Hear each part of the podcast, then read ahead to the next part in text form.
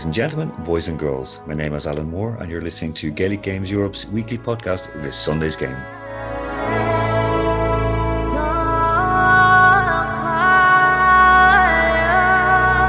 On Sunday, the 21st November 1920, 14 people who went to watch a football match at Croke Park would not return home.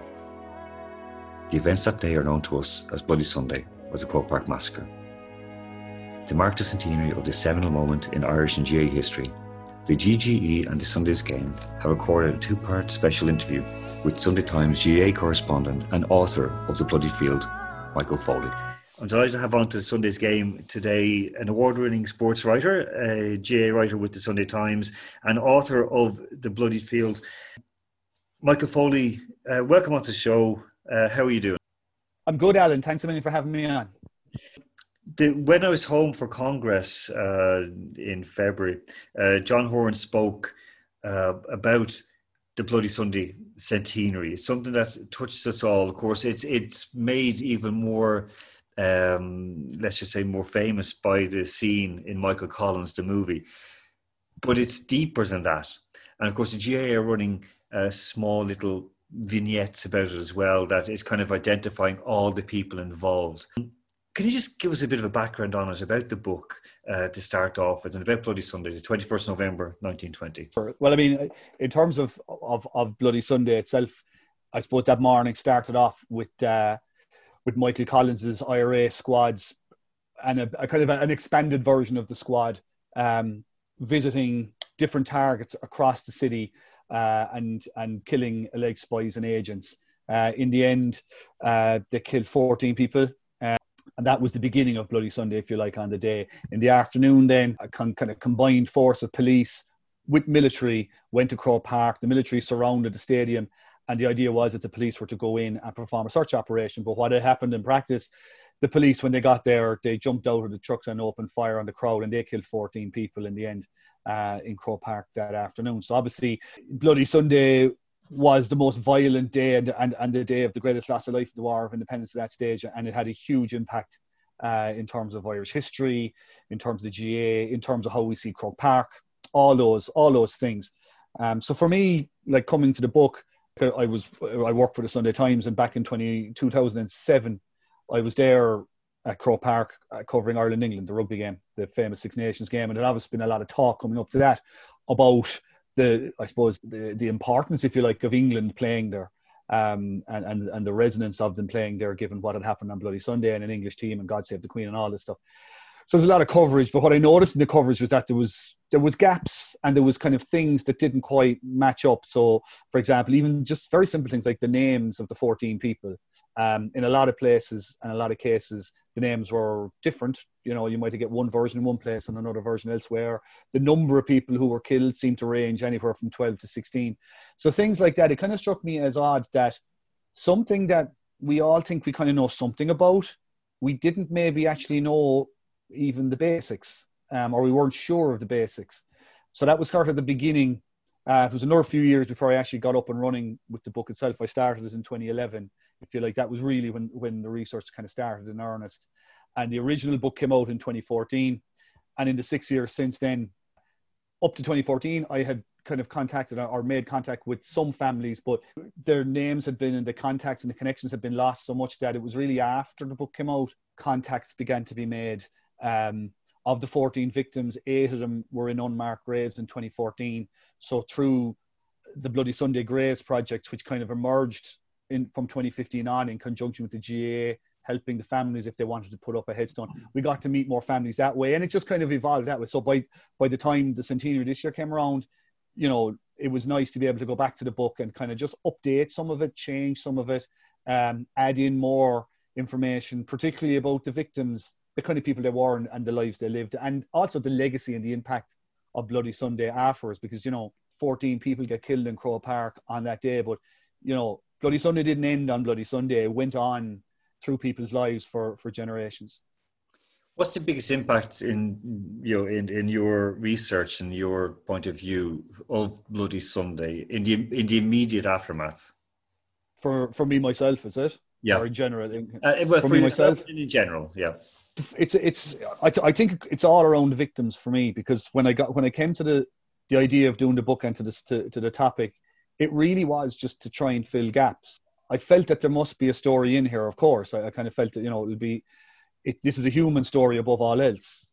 Um, I wanted to, I always wanted to take to try and get away from the politics of it and get away from the sort of the the nationalistic aspect of it and and that side of it because I I really felt that to get to the truth of Bloody Sunday you really needed to know the people and understand who they were and and, and like a lot of things in Irish history there's there's not a lot of black and white there's always shades of grey and that's Irish history is all history and I wanted to kind of explore those shades of grey. Um, but it really was for me and, and probably in general as well actually I, th- I think accessing those victim stories like I can remember going to London in 20, I think it was the end of 2011. And I was going to the museum in Kew, where there's a like, when you go in and you, they have a little Bloody Sunday box. It's like a little cardboard box with the map that they used of Croke Park to, to plan the operation, with the actual order itself that was sent, with the two copies, the original copies of the inquiries that were held afterwards. There was two inquiries held, so the official reports, and then other little bits and pieces um, related to Bloody Sunday. So I went to see that, but I also went to look at some old British newspapers and stuff because 2011, it's funny how much has changed. I mean, online, there wasn't as much online even 2011, so you kind of had to go. So anyway, went to the newspaper library and I'm flicking through these old tabloid newspapers and broadsheet newspapers, British, just looking for any sort of reference at all in the in the months afterwards um, to Bloody Sunday, and I come across these pictures of the victims. So you've I remember seeing Jane Boyle, and I saw James Matthews, and I saw Jerome O'Leary, the ten-year-old who was the youngest. So you're looking at them, and suddenly these people are made real. It's like anything in life, you know, when you can put a face to the name, it, it you know it, it changes your relationship with that person. I think.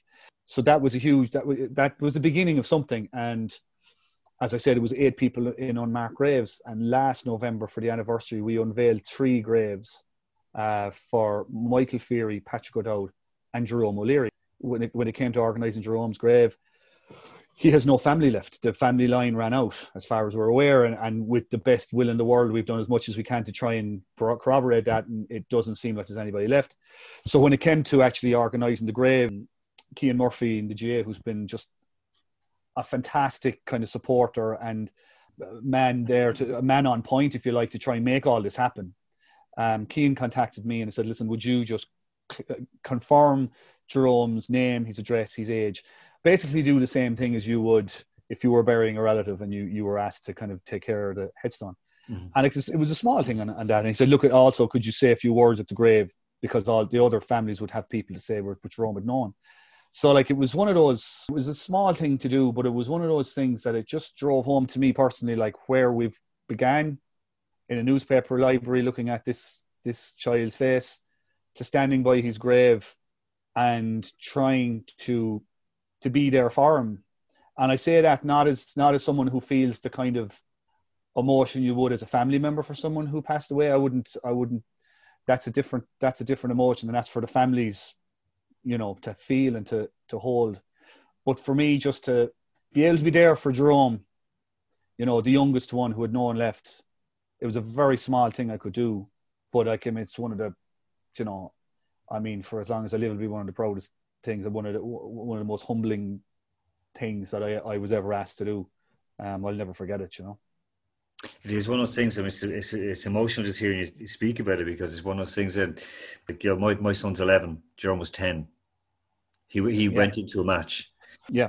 How many times have I like taken? I was 10. Like, yeah, sorry, sorry for cutting across, Alan. But yeah. on that, yeah, how many times have you taken take take take taking your son to a match or like I was ten when I went to my first game in Croke Park, and I often say, you know, people think it's hundred years ago. How how is Bloody Sunday relevant to me now? How is Bloody Sunday relevant to anybody in the GA. Should we have enough to be worrying about? You know, yeah. but it just says to look, we were all ten, and you you you know what it was like going to a game, and the excitement and this the whole the whole build up around going, and you you know it would have been the same for Jerome ten, William Robinson eleven, John William Scott fourteen.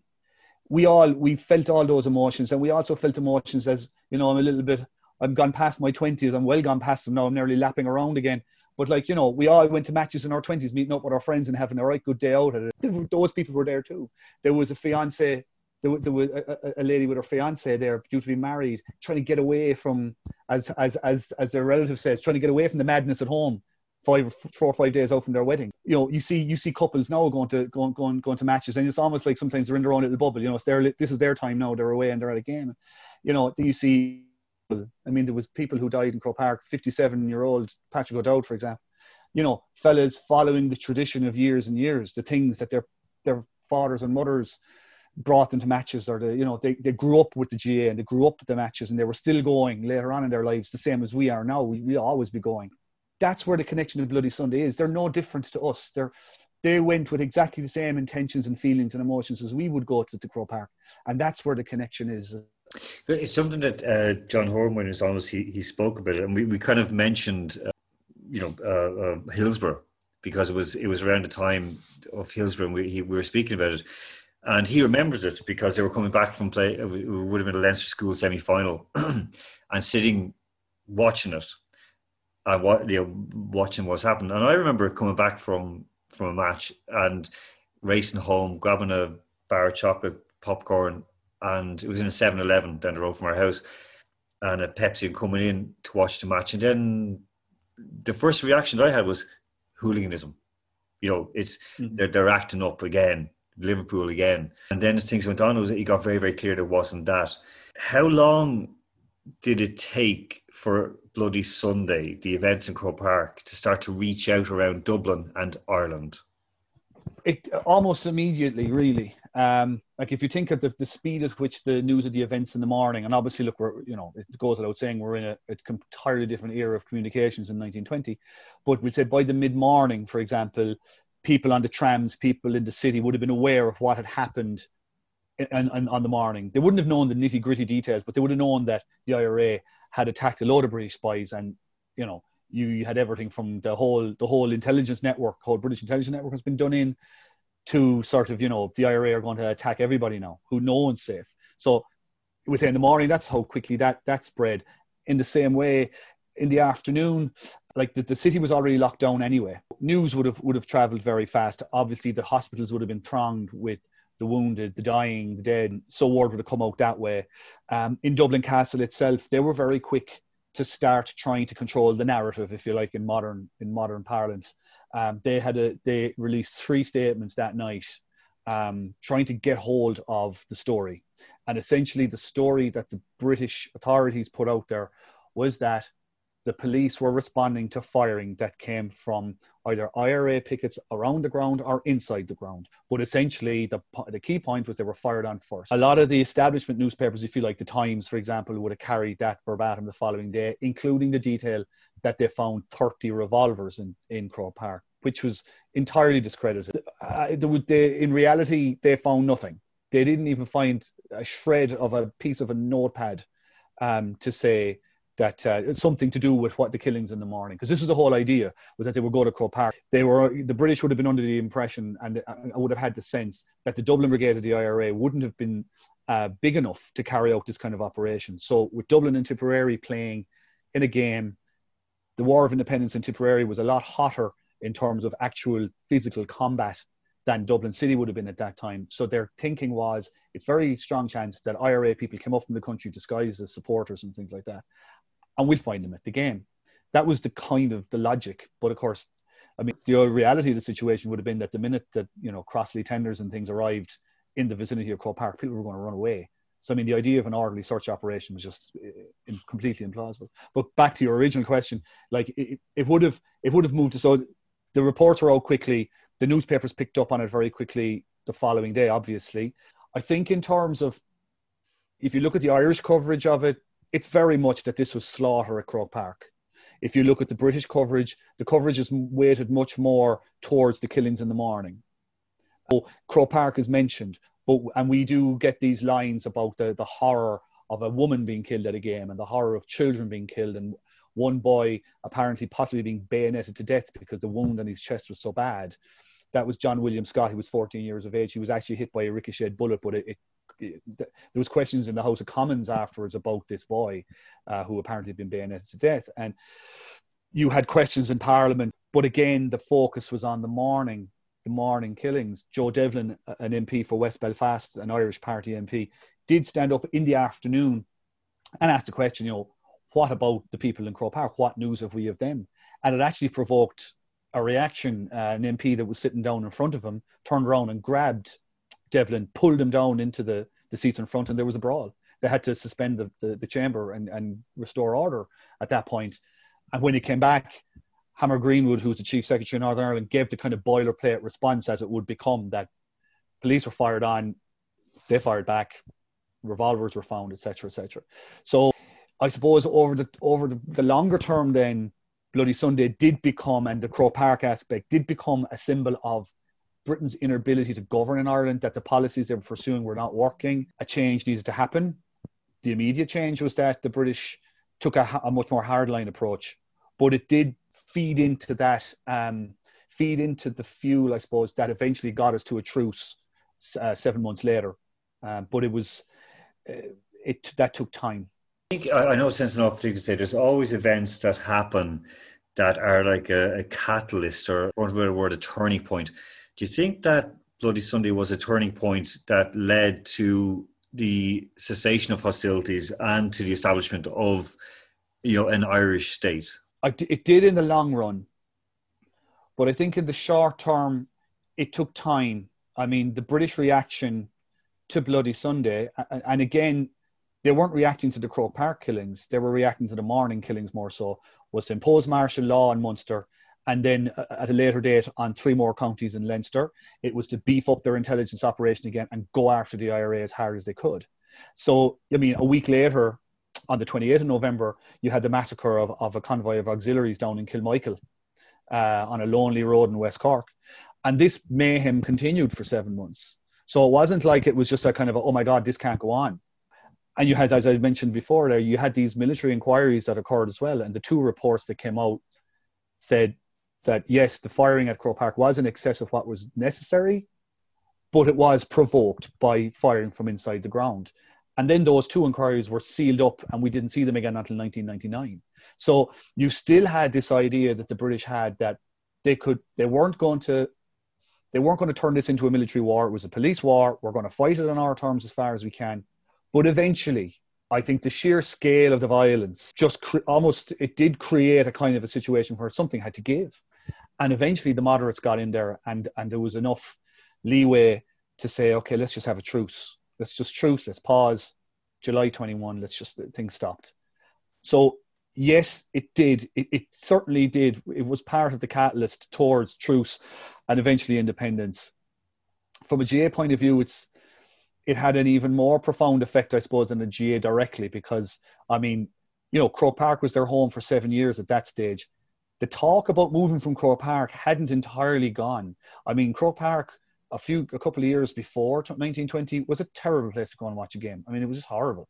I mean, the facilities were non-existent. I mean, it was just awful. But now this was martyrs' ground. Now the GA could make the point, and it was very important in the early days of the Free State, that a player had been killed by Crown forces on this ground. They didn't go to Lansdowne Road. They didn't go to Dalymount Park. They came here. And that sort of political aspect wrapped itself around the Bloody Sunday story for many years. And personally, I think it did two things. Number one, it kind of sandpapered the other victims out of it a bit, and it also it also made it harder in a way for the GA to actually access the trauma of what happened. It's almost like post-traumatic stress or something. It was like the GA weren't ready to process it. I mean, there was no, there really was very minimal um, sort of uh, messages of condolence the Hogan stand was named after Michael Hogan in 1926. Um, there was annual commemoration games between Dublin and Tipperary all the way up to the 70s. But the connection to the other 13 victims was really lost down the years. And the fa- it was left to the families to curate their own stories. And I don't say that in a negative, I don't say that in an accusatory way towards the GA. I kind of say it in a way that I think just, they just weren't ready. They just, they just weren't ready. And then time passes and the politics evolves and other things get in the way. And it's only now, it's only really now, in you know, in the last five to six years, with the again, I go back to the, that Graves project was huge in terms of re-establishing those links and allowing the GA another way into looking at Bloody Sunday and a way of processing what happened. I mean, it's often said now, you'll hear John Horan and others saying, you know, 14 people went to a game and never came home.